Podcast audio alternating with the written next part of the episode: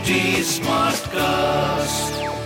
You're listening to a Hindustan Times production brought to you by HT Smartcast.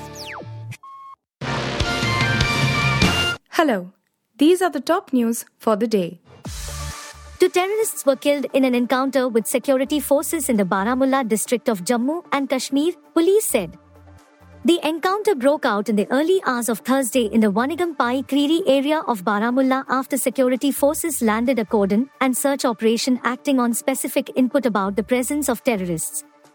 Police said incriminating materials, arms and ammunition, including an AK 47 rifle and a pistol, were recovered from the terrorists killed in the encounter.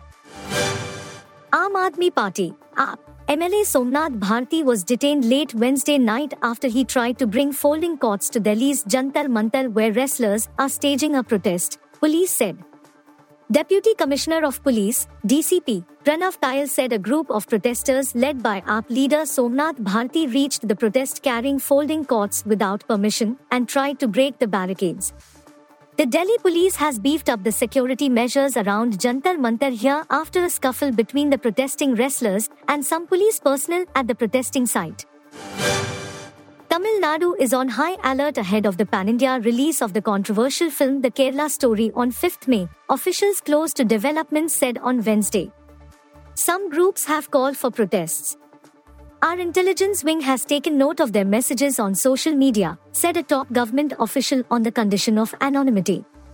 The official also confirmed that reports that the intelligence wing has recommended that the government must not release the Kerala story are incorrect. Shikhar Dhawan was reunited with his partner in crime Rohit Sharma as the two of the finest Indian openers marshaled their troops in match number 48 of the Indian Premier League, IPL, 2023 on Wednesday. Dhawan's Punjab Kings, PBKs, squared off against five time winners Mumbai Indians led by India's all format captain, Rohit. After winning the toss, Rohit joked that he took Dhawan's advice and opted to bowl first against Punjab Kings. I asked Shikhar Dhawan what to do. He said ball first, so we will ball first. Jamie Foxx continues to be hospitalized for undisclosed medical complications. His friend Charlie Mack took to Instagram on Monday and asked his fans to pray for the Oscar winning actor.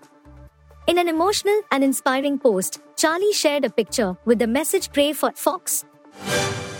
You were listening to the HT Daily News Wrap, a beta production brought to you by HT Smartcast.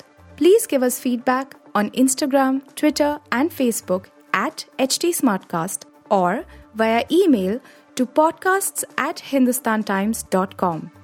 Until next time. This was a Hindustan Times production brought to you by HT Smartcast. HT Smartcast.